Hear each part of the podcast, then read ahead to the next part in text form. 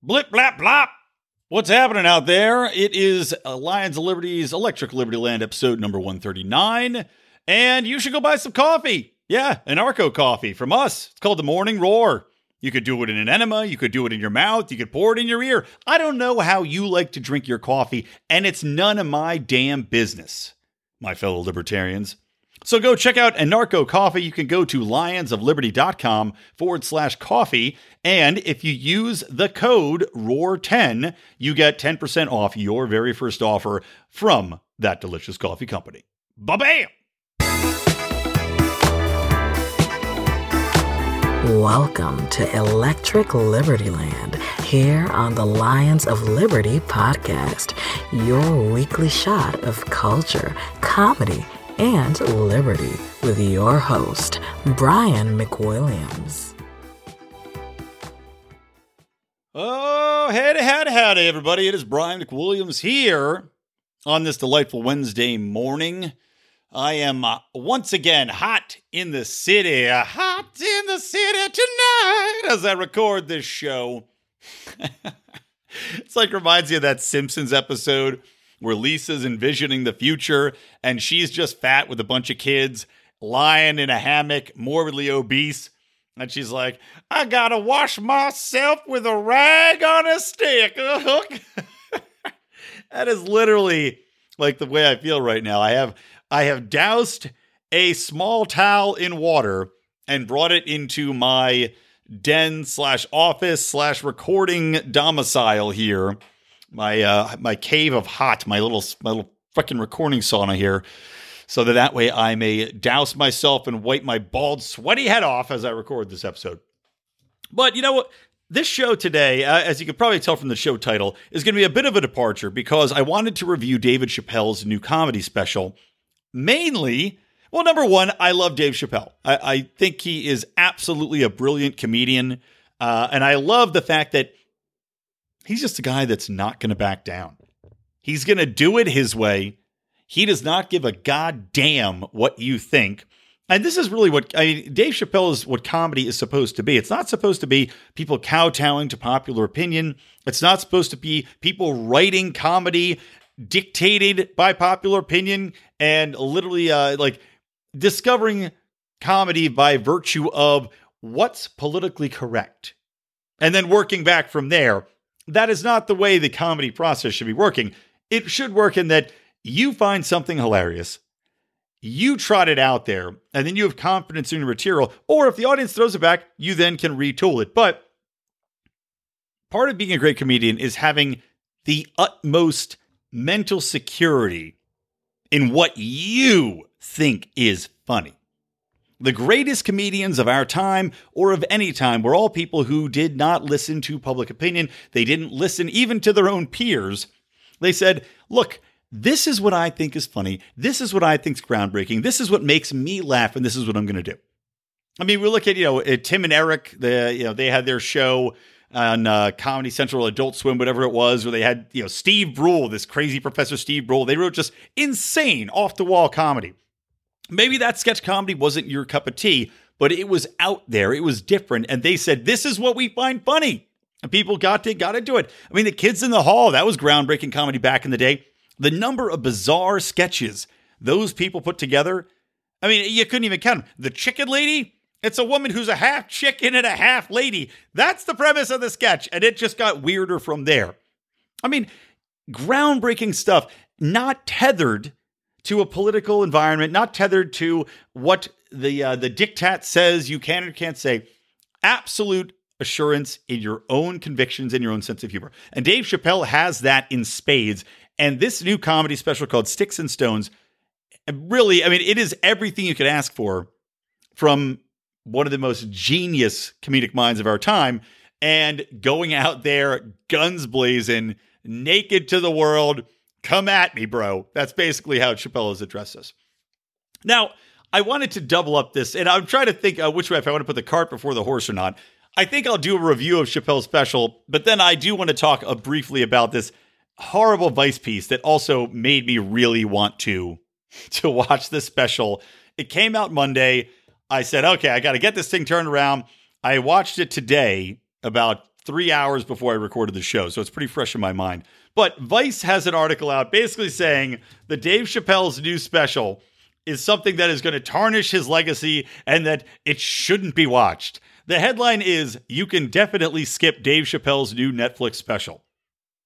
Well, that makes me want to watch it because anything Vice hates is a ringing endorsement that something is good and excellent and un-PC and everything that the left can't stand. And that to me sounds like the yellow brick road that I will happily traipse down to see the wizard. And I just hope that Dave Chappelle is pulling back a curtain, which I will then dance behind, tap my ruby slippers, and go to an alternate reality, wake up from this nightmare hellscape of PC dickheads and douchebags, and be back in wonderful Kansas, which actually probably, well, Kansas also sucked, especially at that time. But you know what I mean.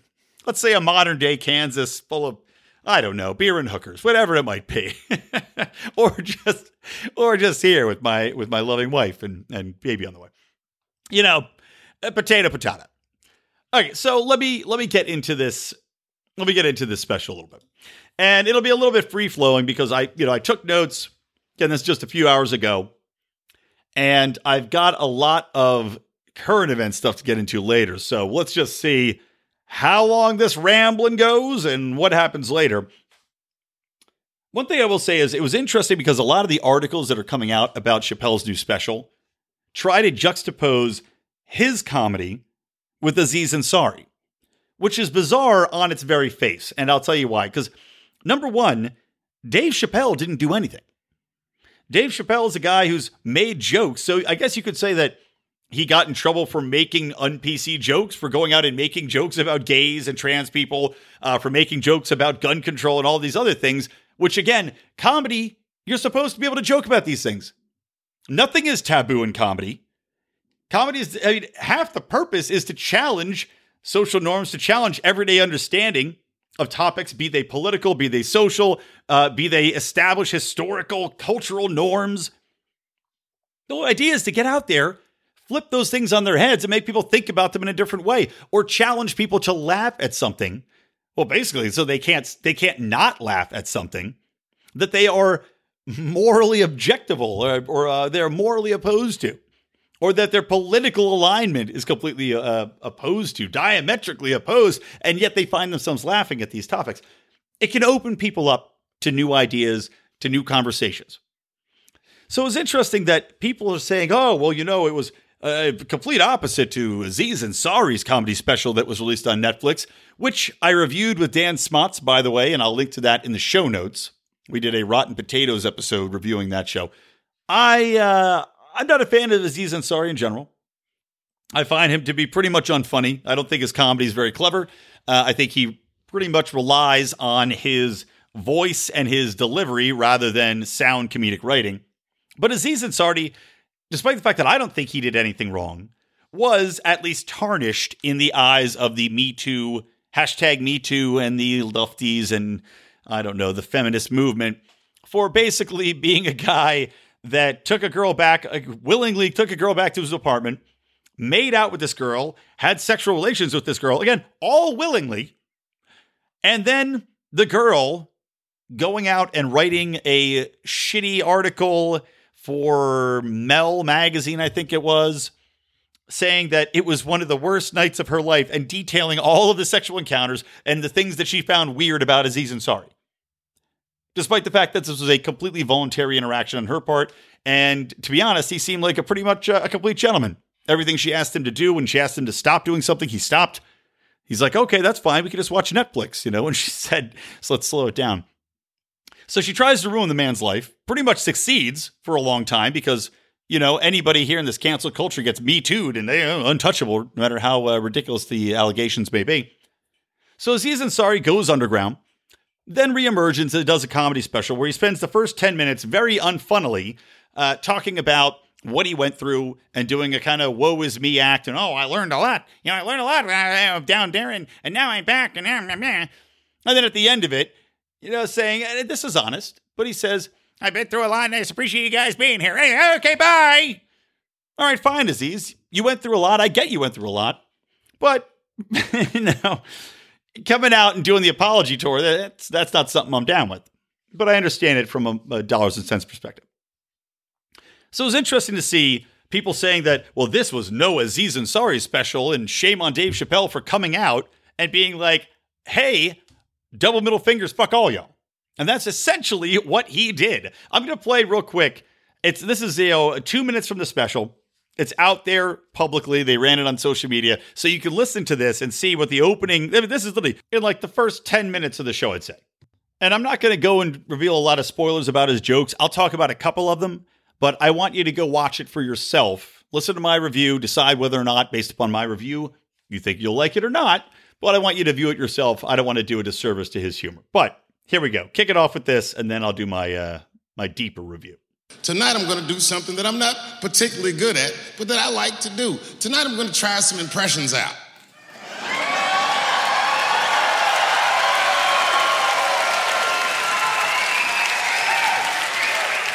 I only got two. All right, the first impression's kind of dumb, but I like it. This, this is my impression. You ready? This is my impression of the founding fathers of America when the Constitution was being written. You ready? Here it goes. Hurry up and finish that Constitution, nigga. I'm trying to get some sleep.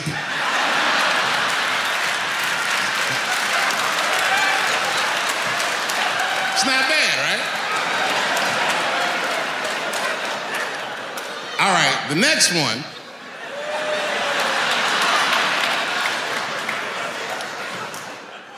The next one's a little harder. I want to see if you can guess who it is I'm doing an impression of. All right, let me get into character. You got to guess who it is, though. okay, here it goes. Uh, duh, hey, duh, if you do anything wrong in your life, duh, and I find out about it, I'm gonna try to take everything away from you. And I don't care when I find out. It Could be today, tomorrow, 15, 20 years from now. If I find out, you're fucking duh finished. Who, who's that? That's you. That's what the audience sounds like to me.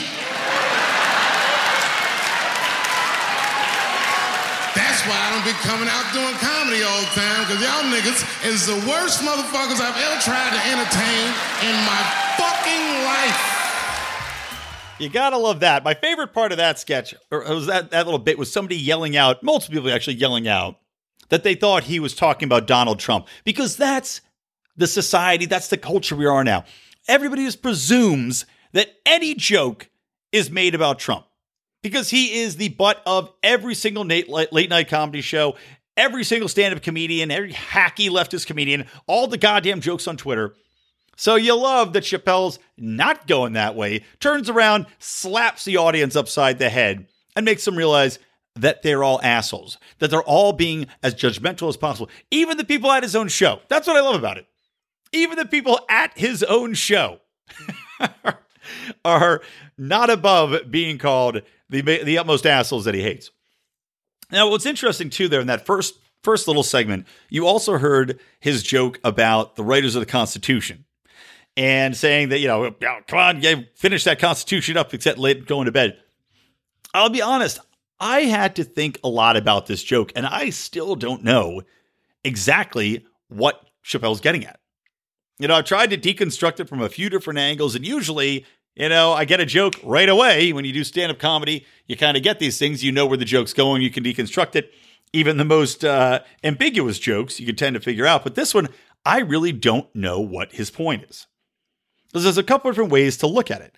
Number one is, I guess, saying that it's interesting that the founding fathers would have had would have been using these slaves to write the Constitution. Uh, unwittingly, I guess, creating the society that would entail equality or unintentionally? Or is it the joke that they're unintentionally using the slaves? Or is the joke, on the other hand, maybe is the joke that even the Constitution, right? Or America, with all its equality, was built on the labor of slaves? Is that the joke? Uh, I honestly, it's a little bit difficult to to decode it. I'm guessing it's the latter interpretation that I'm throwing out there, in which case, you know, it's a funny enough joke, um, but a little bit ambiguous. So And, I, and it's funny. I even I even looked online. I said, okay, is there any explanation? Has he said anything about it? No. And honestly, as a comedian, you tend to not want to explain your jokes anyway. Let people talk about it. Let people interpret them as they will, and uh, and just be like, hey, if you didn't get it, you didn't get it. So anyway, but in general, you see, he goes right at, at cancel culture, and he does talk about Aziz Ansari know, very briefly, and he but he gets into the concept of how he doesn't believe victims, right? You know that whole thing about you have to believe the victims because he was friends with Louis C.K. He does a very funny bit about Louis C.K. and and uh, the allegations uh, against him and how Louis got canceled essentially for masturbating on himself, uh, which again we've all talked about that. But you know he does he talks about Michael Jackson and the documentary with Michael Jackson and the victims there, the quote unquote victims therein. Uh, he also gets into R. Kelly, which is really funny. I'll do a little a little homage to his reference there, which is just that R. Kelly's R. Kelly's uh, porn tape, you know, R. Kelly having sex with girls, and we don't know how old they really are. But of course, R. Kelly's on the tape being like, "Oh yeah, give me that fourteen-year-old pussy," and he's like, "She's like, you like this pussy, this fourteen-year-old pussy?" He's like, "Oh yeah." Chappelle's what is he's like, "Give your lawyer something to work with, R. Kelly." Funny stuff. Uh, and he gets into the fact that it's like you know, celebrity hunting season. Is a quote from this this uh, comedy special which is certainly what it seems like. And we're seeing that from both sides of the table. Not only lefties going after people on the right, but also people on the right going after people on the left and trying to bring them down. I mean, there's this whole spat now at the New York Times is up in arms because their journalists' old tweets are being unearthed and they somehow figure that this is an attack on journalism. But people are countering that very logically, in my opinion, by saying just because you're a journalist, that doesn't mean you don't play by the rest of the rules, which you yourselves have created. I mean, you went into this. Your people have combed through tweets. You try to get people fired. You try to get people doxxed. You, you know, you try to destroy lives based upon jokes. And Chappelle even goes into talking about Kevin Hart quite a bit. And Kevin Hart canceling, you know, canceling the Oscars because some old jokes, jokes you know, and this New York Times thing, I actually defended one of the New York Times writers that got brought up because there was an old joke he threw out. I think it was something about Jewish people. And it was clearly a joke. It was a, it was like two tweets that were just nonsense. It was something like, Happy New Year, you Jews. Okay. Just being goofy. Guy's probably drunk on Twitter. Just thought it'd be a funny thing to throw out there. Again, nuance is lost. Intent doesn't matter. Just demonized. But Chappelle's making that same point. He talks about, you know, Kevin Hart and these old, quote, homophobic tweets and makes the point that the things he's saying are clearly jokes. The context of them doesn't even make sense in the real world. It's all in the context of a joke designed to embrace the absurd to make somebody laugh. And to say that now you're not allowed to host the Oscars, that you're not allowed to work at your job, that you're not allowed to walk down the street without somebody throwing a fucking milkshake on you because of that fact, is ridiculous. So he talks quite a bit about this, you know, celebrity hunting season. Um, he doesn't specifically talk about the New York Times things. Of course, that hadn't happened yet. But talks about this unspoken unspoken role of show business as well that you are, quote, not allowed to upset the alphabet people. And by alphabet people, Dave Chappelle is referring to the LGBTQ crowd. And he goes on, I would say half the special is him making fun of, LGBTQ crowd. Uh, LT, LGBTQ. God, this freaking is way too long. And talking about the dynamics there, talking about how uh, he doesn't get along as well with the trans people because they're just too easy to make fun of. Uh, he has a very funny joke about being born in the wrong body. and if there's one joke, honestly, that I think will get him in the most trouble from this entire special, and it's not that it's the funniest joke, although it had me laughing out loud, just because, again, the, the absurdity of what he did with this, uh, it just got me rolling, had me rolling on the ground. But he talks about, you know, he goes, oh, okay, you're born in the wrong body and I'm not going to do the joke justice. Again, this is why you guys have to watch the special yourselves. And it's too hard for me, to, obviously, to you know, to pull it off Netflix and just be horrible audio on my phone. I'm not going to do it. But he talks about okay, if you're born in the wrong body, you think you were. He goes like, what if I think I'm Chinese and I'm born in this N-word body? And then he does, and he goes, and I just go around making this face and doing this voice, and he sticks his teeth out like a buck tooth, you know, like the wor- most racist Chinese person impression you could ever do. And he goes, ah, rocket, look at rocket this, and just does like, you know, out of the 1920s kind of Chinese person impression, something that would be considered very racist in today's society, and something I'm sure I've not read all of the outrage pieces. I've not looked at the other reviews on uh, online, but I'm sure is the one thing above all else that really is going to get him in trouble. So he does this horrible Chinese impression and uh, just making fun of the fact that so so kind of crazy to think about you being trapped in the wrong body, but at the same time he makes a very funny point that it is a hilarious situation to imagine. I mean, how many movies are based on the premise of people switching bodies and being trapped in the wrong body and how awkward that would make life? And he is, again, he's he's not even taking a solid stance on this. And this is something that's throughout the entire special. And I'll give some more examples of this too as I as I go through and, and kind of wrap this up. But Dave Chappelle does a masterful job of not having an open advocacy for any one point of view. You'll think he's going to. And he draws you in, and this is the genius, and this is what comedy's supposed to be, and why I hate comedy in this fucking leftist Trump, anti Trump hatred era, because you can see where every joke is coming so clearly. There's no surprises. You know what the punchline is. You're, I mean, the entire concept of comedy is the bait and switch. It's the misdirection. You think they're going to go one way and then they go a completely opposite direction you could never see coming and that's what makes you laugh so hard is because it takes you by surprise and brings you to a whole other place that you never imagined.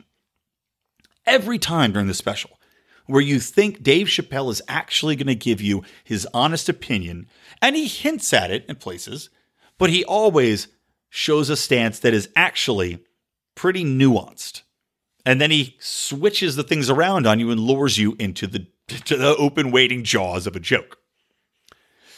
So he does, you know, he does this joke talking about uh, being stuck in the wrong bodies.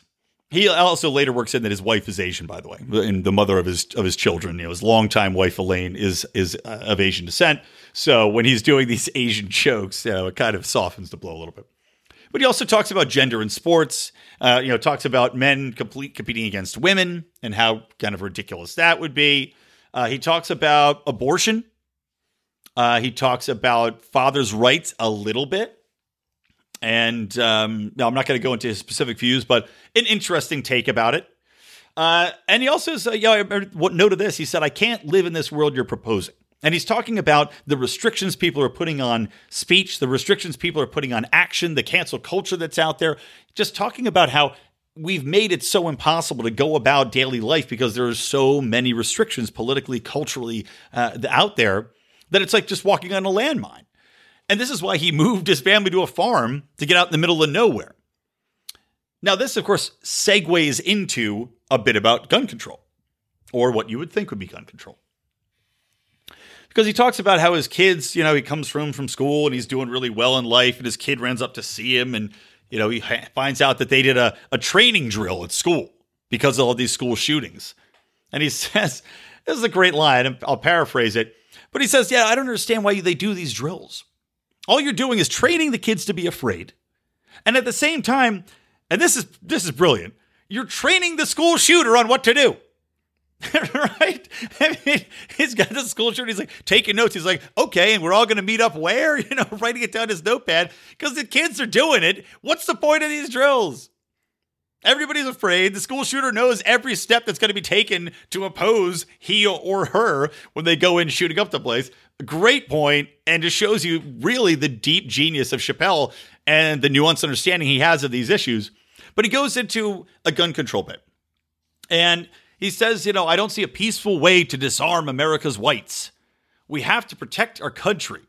Everyone has to register for a legal firearm, right? He says everyone has to register, and he kind of leaves it for a little bit so that you think he's going to say to vote, because he talks about the election briefly before this. You think he's going to say register to vote to oust Trump and protect the country that they live in as black people. And they even, you know, Chappelle says we have an equal share in this country.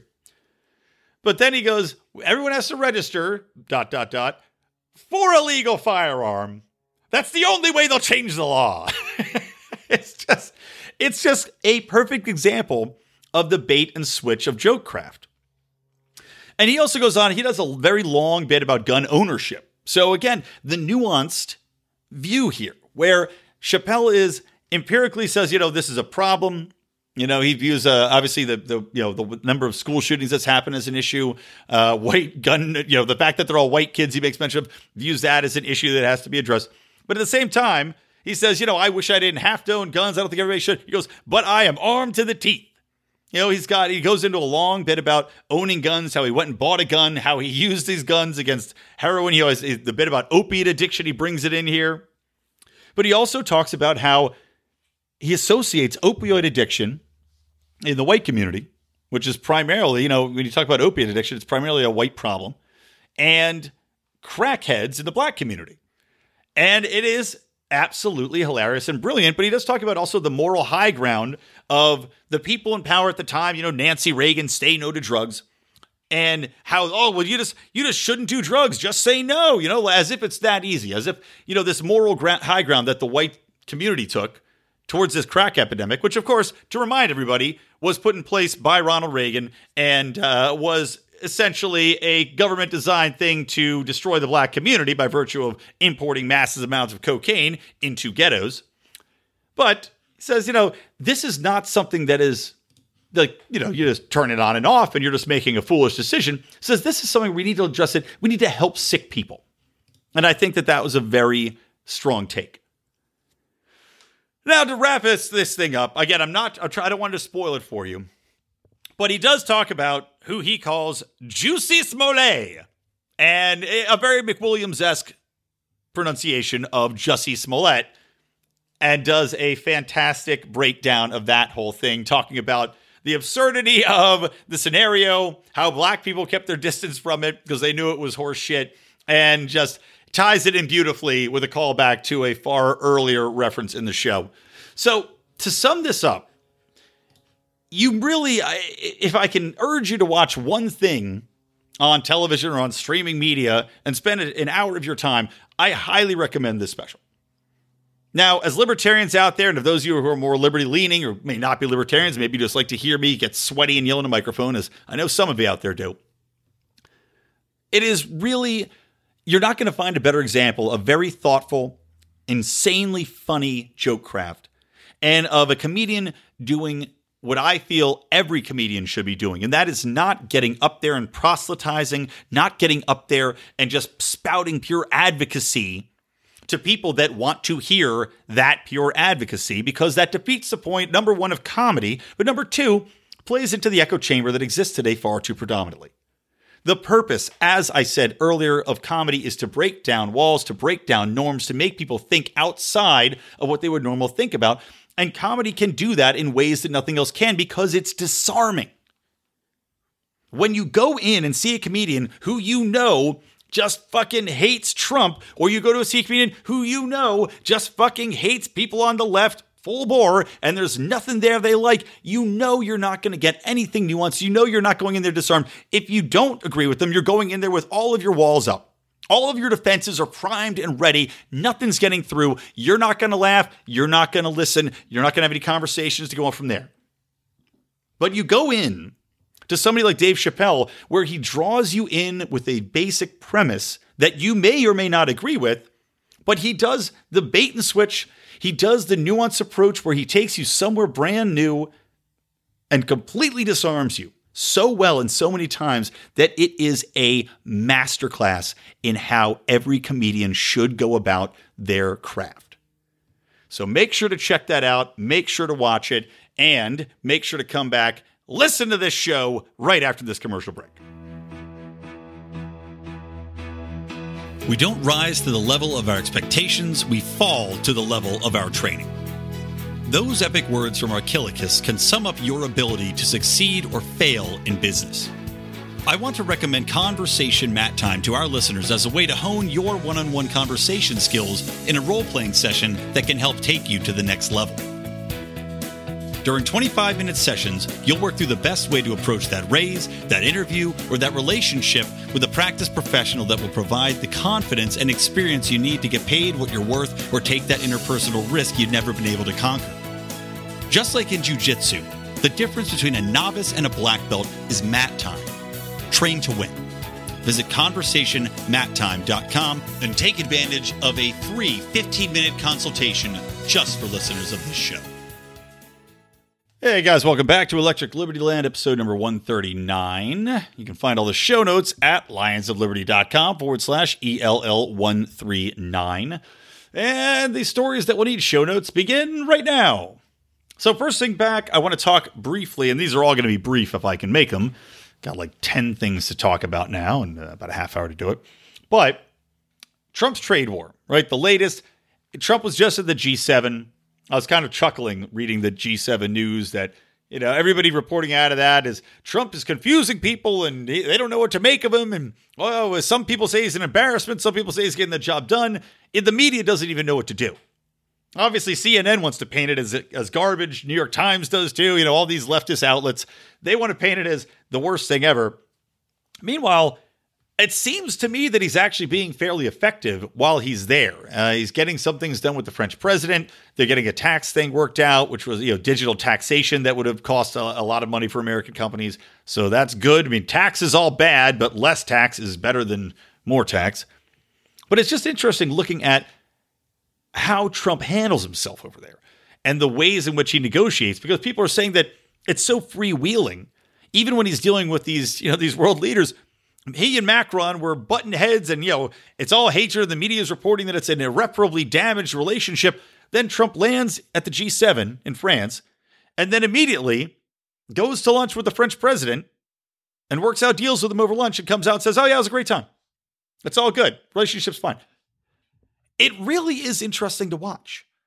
And, you know, I've, I've said this before, but I actually do believe that his negotiating strategy is pretty much to throw crazy shit out there and then reel it back in in private or reel it back in in subsequent statements. He does things to get an initial reaction. It's kind of like if you're in warfare, sending an early attack just to probe your enemy's defenses and see what they're going to come back at you with.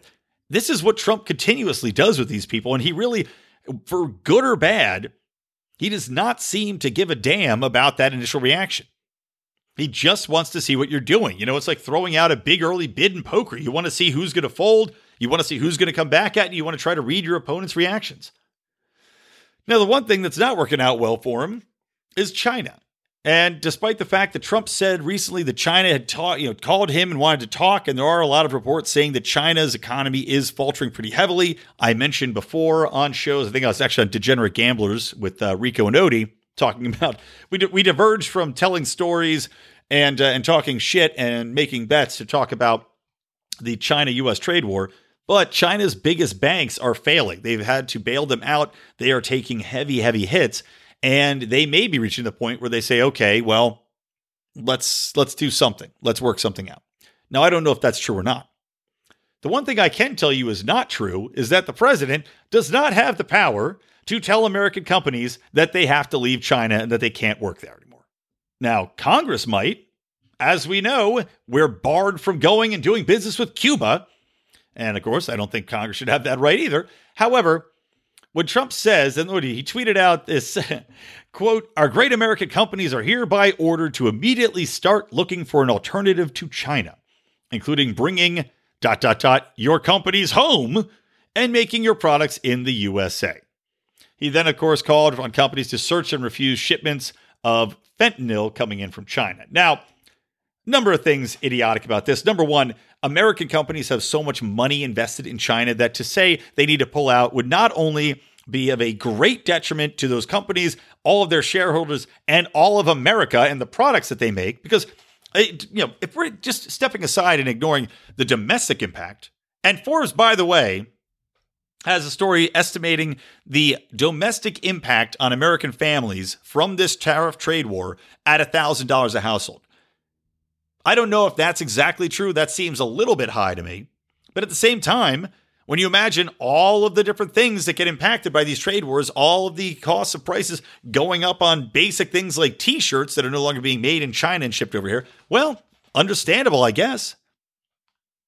But that aside, you look at the basic, like the auto companies of like Apple.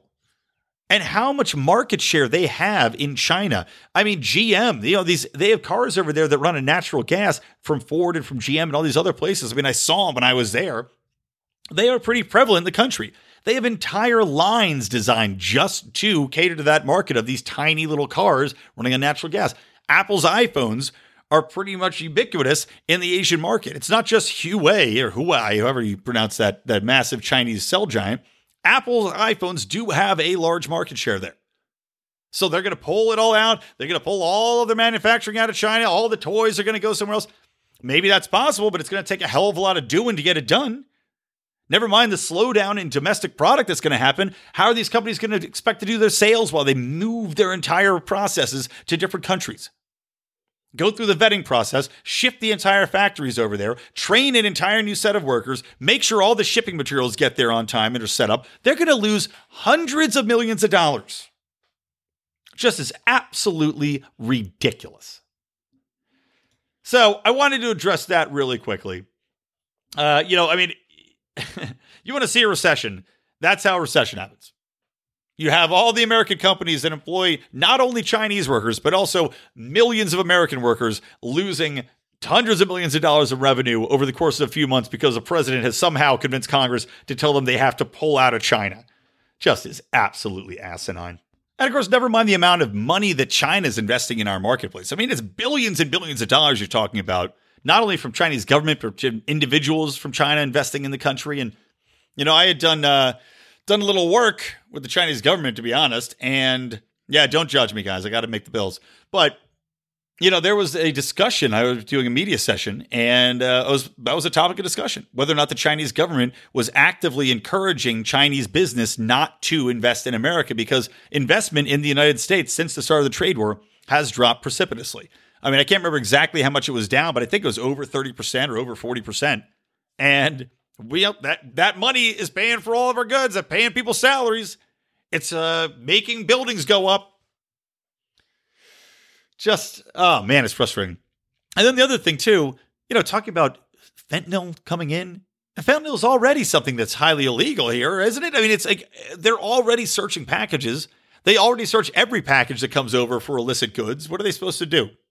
You open everybody's packages that come over, train new fentanyl sniffing dogs and go through every facility in the United States and sniff for these packages. Uh, I don't really like to bust Trump's balls for a lot of the tweets he sent out, but these were just egregiously idiotic. it's just so stupid. All right, next topic I want to touch on is Bernie Sanders and his climate plan. And Andrew Yang also rolled one out. This is on the heels of leftists throwing a shit fit because the Democratic National Party decided they were not going to have a debate specifically on climate. Most likely because they know it's a losing issue to run specifically on that and to uh, roll out plans like Bernie Sanders. God, what is it? Some it's some the the trillions of dollars this plan would add up to. I'm trying to find the exact number of this article. It's something like oh here we go, sixteen point three trillion dollars is what Bernie Sanders' plan would be a number that is so astronomical. And this is over the period of the next like 10 years $16.3 trillion.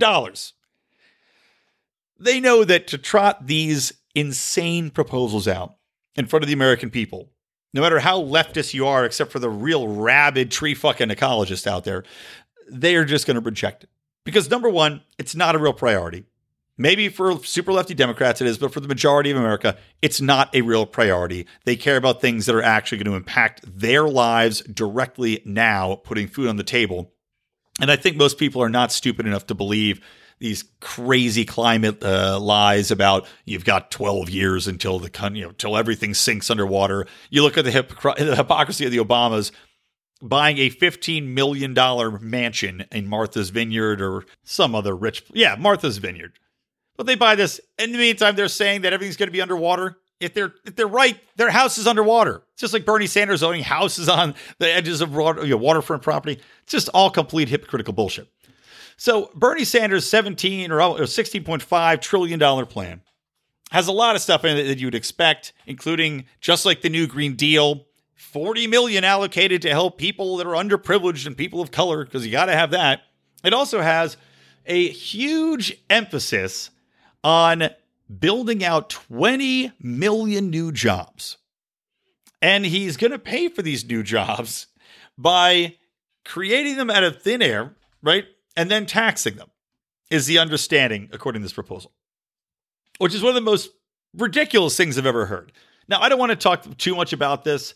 I will uh, point you guys to Dave Smith on that because he did an entire podcast just breaking down Bernie's platform.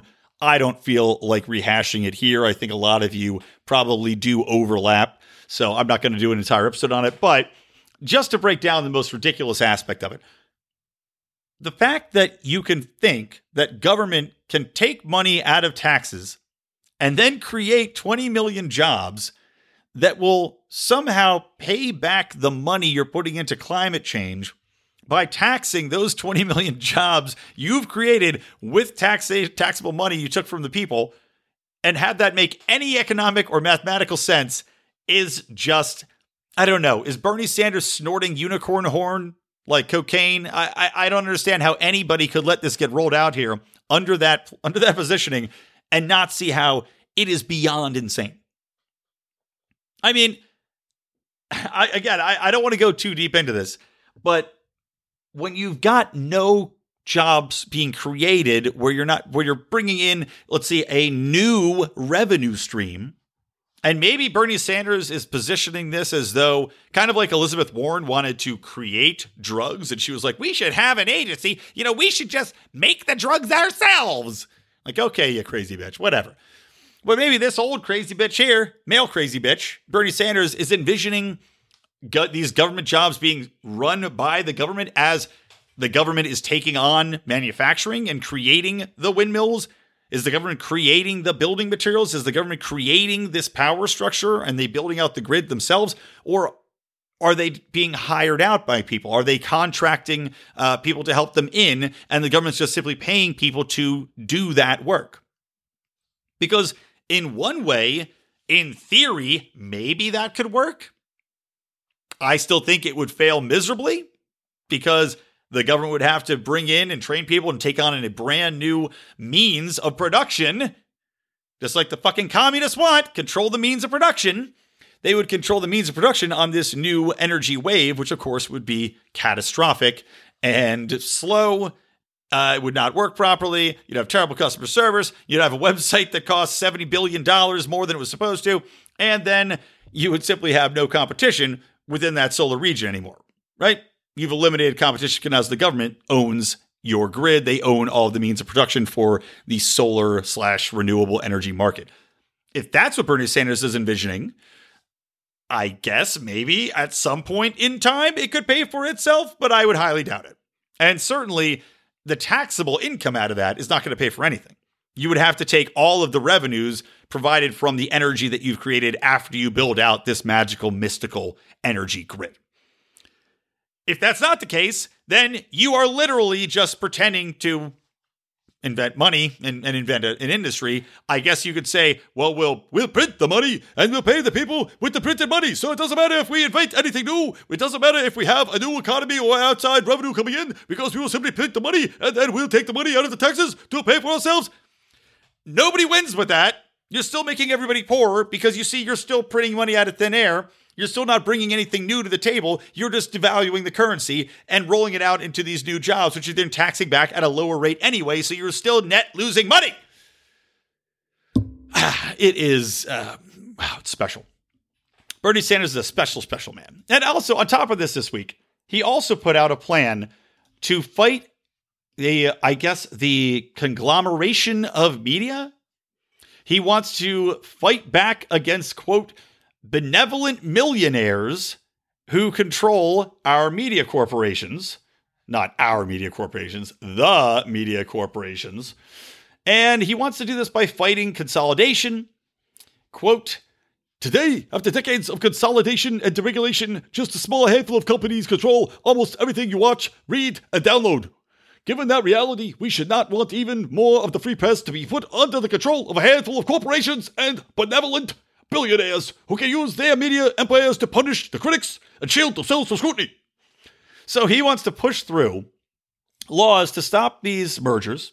He wants to push through laws that would demand that if any merger was set to take place, the employees of that company first be offered a chance to buy the company and buy shares. So we're talking about complete nationalization, essentially by virtue of the government forcing companies to sell off their own companies to their workers rather than sell it to a competitor or a bigger company.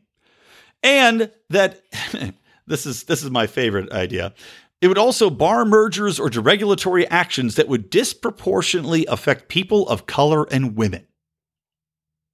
What the fuck does that even mean?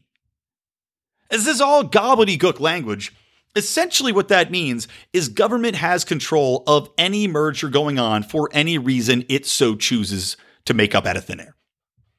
Having this, I, disproportionately affect women of color and or people of color and women. So, how exactly is a merger between two cable companies going to fuck over people of color? I don't know. Are they going to drop BET from the cable package? That's the only thing I can think of. Is Lifetime gonna, gonna be taken off the air and replaced with Spike TV? What the fuck are we talking about here? Just again, it's a means to an ends of expanding these this oversight, this constant regulation, this communist manifesto that Bernie Sanders has written in his own mind, and he's rolling out via these platforms where he's insisting that it's for the good of all people, that we've got to fight back against corporations, that we've got to fight for the good of the of the good of the earth, and the good of our future, and our children, and the women of color, and the people. It's all nonsense. All it is is authoritarian power grabbing in the guise of some sort of moral high ground, in the guise of kumbaya, my lording it's just, it is insane. And people, I think, I don't think any rational human being, again, just like his, his climate platforms, no rational human being is going to read that proposal and say, yes, this is a wonderful thing. And never mind the fact that every other of these big corporations that merged, I mean, God, remember Time Warner and AOL merging? AOL is now a shell. It's worthless. Remember how big Yahoo was? Outside of fantasy sports, what is Yahoo good for? Nobody uses these platforms anymore. They used to have a monopoly, quote, quote unquote, not a monopoly, but you know what I mean. A de facto stranglehold on the competition, and we see what happens. Always, if there's money to be made there, if there is an action that can be taken, if there's a flaw in the system that can be exploited by a competitor, it will be exploited. Be that technologically, be that culturally, be that systematically, whatever it is, if there's money there, people want that money and they're going to try to get it. You're never going to have a stranglehold on an industry forever because it simply cannot exist in a free market unless your product is so far and beyond every other competitor that it is simply the best solution at the best price for the most people. In which case, you deserve to be on fucking top. Congratulations on your success and thank you thank you for what you're doing. Now, in regards to the media, I acknowledge these conglomerates are typically shoving out shit. I don't like the majority of what comes out. In fact, I oppose the majority of what comes out, especially when it comes to news media. But Bernie Sanders somehow thinking that putting the government in control of what mergers can and can't happen being a good idea is sheer insanity.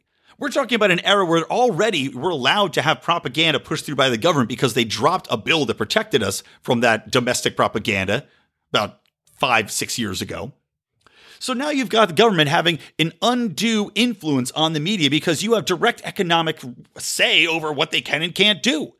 You can shut them down at any time now because what if they're what, what, what they're doing is impacting people of color? Well, we've got this amorphous language which allows you to have a dictatorship over them now. I mean, having that much undue economic influence is going to poison the well. It's basically a dictate where you can say, you will report how we want you to report, otherwise, we will come after you. I mean, we people say, well, that's not going to happen. Well, the government's not good. It's not full of good people. You know, you would think that the IRS wouldn't be allowed to do that sort of thing, but oh, under Obama, it did when it went after conservatives. And that was the fucking IRS. We're just talking about Maybe the FCC. Give me a goddamn break. And then, of course, Andrew Yang's got his uh, his own climate change plan to come out too. It's also fairly stupid, as you would imagine. Of course, because he loves his UBI, he has his UBI plan. He also has an additional something like 40 million he wants to give to underprivileged communities to fight climate change. Whackety schmackety. The only thing good about Andrew Yang's proposal is that it's cheaper by $11 million than Bernie Sanders, but of course, still wants to put all the infrastructure in place, still wants to have a moratorium on building houses that aren't carbon neutral, has, you know, demands that everything be carbon neutral by a certain point, demands that you know, renewable energies overtake the grid. Oh, that's, by the way, one more thing on the Bernie Sanders plan, too. I said this before, I think it was last show. Any grid that is based upon renewable energies without a backup of fossil fuels will be destined to fail. Period.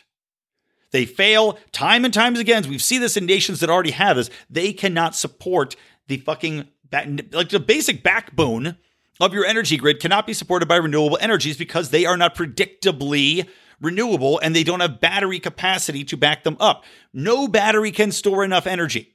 It would be far too big, far too expensive, and just simply doesn't have the capacity that fossil fuels have.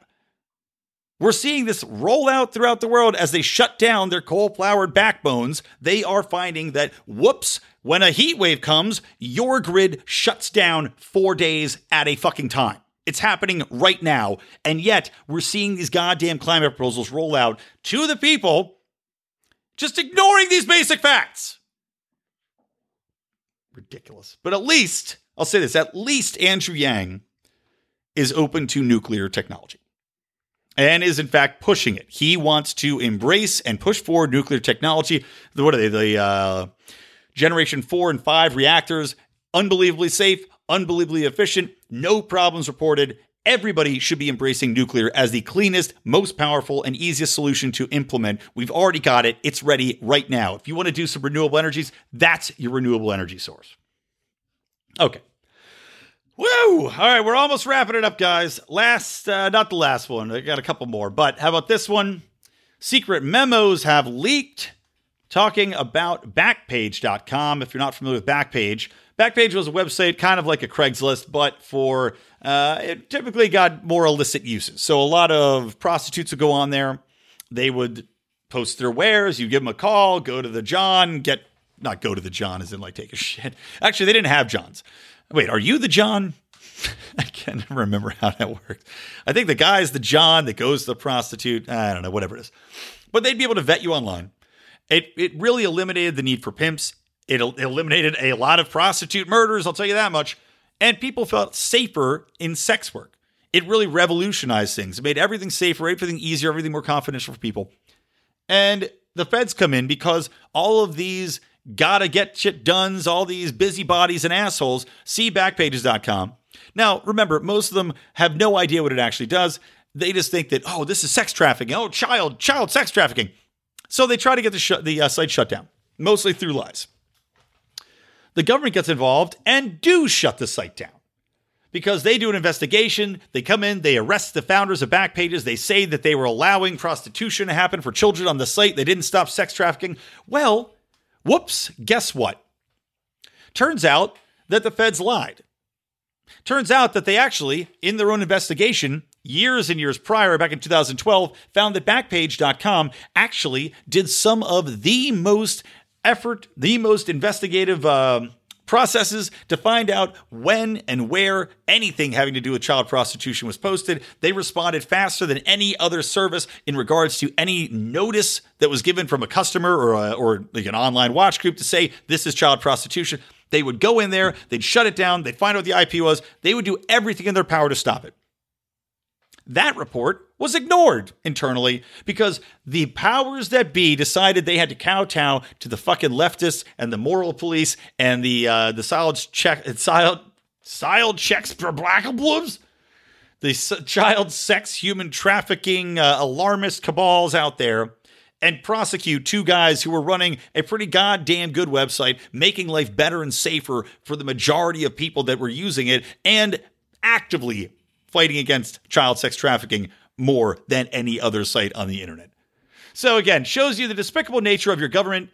the old adage of the road to hell is paved with good intentions. And I hope that these guys get out very soon. I hope that this becomes a massive lawsuit. I hope the government has to pay out the fucking nose, even though I acknowledge that's our tax dollars. I want these guys to be compensated. I want them out of jail. I want Backpage.com up and going. And I want sex work decriminalized. I want it to be legal. I think there's a couple people championing out the Democratic side of things, but it's just, it's time, man. It is ridiculous. Oh. Okay, whew. Two more things. Netanyahu, right? Old Bibi Netanyahu. Over this past weekend, Israel staged attacks in Iraq. I think it was in the northern part of Iraq where the Yazidi people are.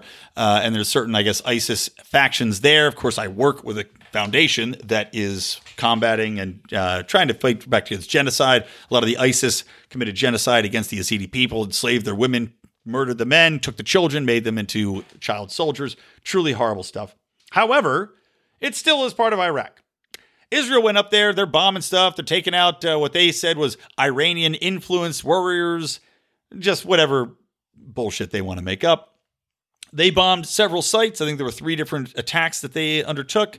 The U.S. acknowledged that, yes, Israel did bomb part of Iraq. Of course, we are still in Iraq. And now Netanyahu is urging the international community to act to protect Israel because Iraq and Lebanon viewed Israel's act as an act of war, which seems to make sense. You know, when somebody drops bombs in another country that they're not at war with and that they have no jurisdiction over, you would think that reasonably the country that was bombed and maybe one of their neighboring allies might say that that is in fact an act of fucking war. Israel, of course, doesn't see it that way. Israel feels that they need to now be protected by the international community, despite the fact that they fucking went and bombed other people's countries without any sort of permission, without any declaration, and that they should now be, you know, put in the corner. Nope, you know, put the corner, put the crib doors up, make sure none of the big bad men can come in.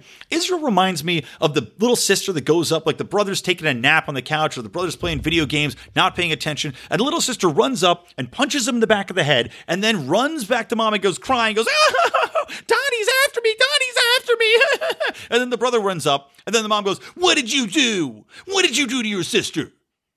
That's fucking Israel.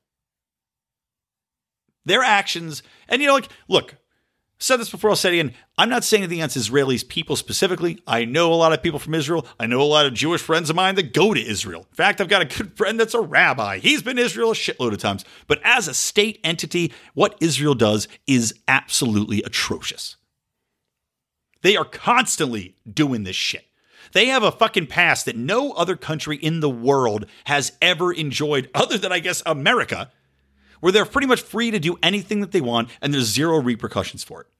This is just one more example of Israel using this anti Semitic bullshit that they like to tout around there and saying that we should be protected. We should be special citizens that don't have to play by anybody else's rules, despite the fact that they're killing people in other nations.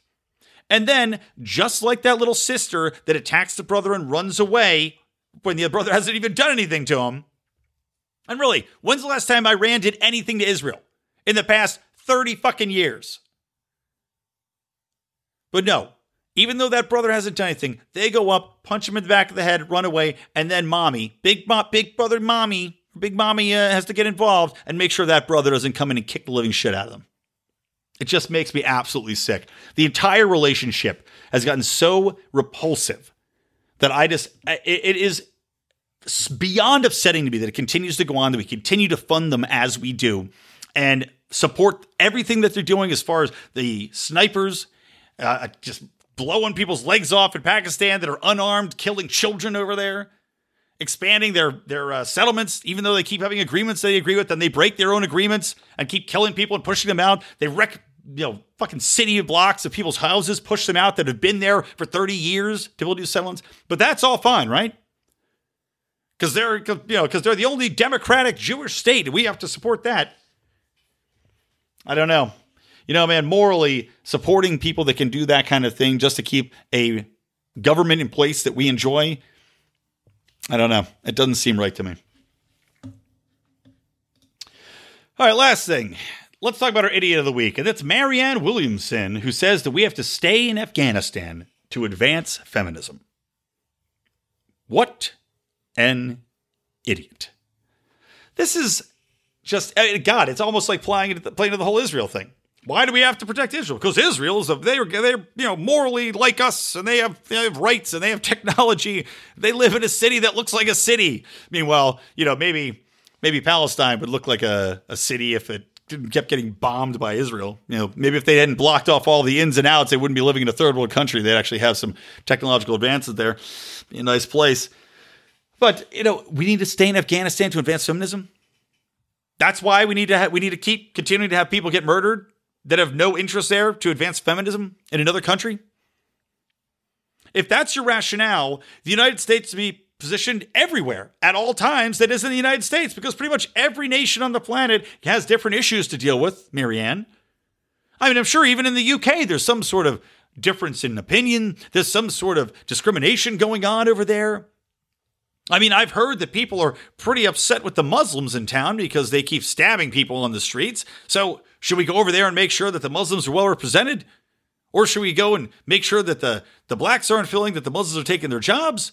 Or should we go and you know go to Latin America and make sure that anybody there that happens to be a, a stay-at-home mom doesn't feel slighted and gets made sure that they've got equal rights under the, the laws? I mean, this is just like the never-ending slope the never ending story of a military, a never ending story, a never ending occupancy. Oh, God, I'm fucking sweaty, I'm delirious. All right, it's just, it, it's, it's like the classic excuse of we have to go over because we're America and we're important and we have these these democratic values and everybody should be free and right Eh, when does it end? When does it stop? When do we bring people home? When do we stop killing people to defend other people's rights that may not even want them or want us there in the first place? At the cost of everybody here domestically. People that are struggling to keep their goddamn eh, the, the lights on, keep food on the table. Meanwhile, we keep raising the fucking taxes on everybody so they can barely make a living. For what? For who? To quote famous former Eagle Ricky Watters, running back. For who? For what? Was his response when people asked him why he ran out of bounds instead of fighting for that extra yard. Good point, Ricky. You know, if it's going to cost you your career, and in this uh, metaphor, the career would be the future of America. Because we're spending ourselves into oblivion, we're spending blood, spewing blood on the ground for all these all these ridiculous purposes that are simply creating more terrorists that want to fight back against us. Uh, you know, it's this started off on a high note, guys, talking about Chappelle's great comedy special. It ended on a low note. There's just too much garbage coming at me. And I tell you, it's this has really become a problem because there's so much news, you know, coming out of the fire hose. I'm like Kramer and UHF, like Michael Richards drinking from the fire hose. It is tough to deal with the negative news. I mean, it's God. It's like give me something positive. Give me something to believe in, guys. It is weighing on my psyche. Just seeing this every day. Things going the wrong direction. All right. That's it from me, Brian McWilliams, from the Lions of Liberty from Electric Liberty Land. Always stay plugged in to Liberty.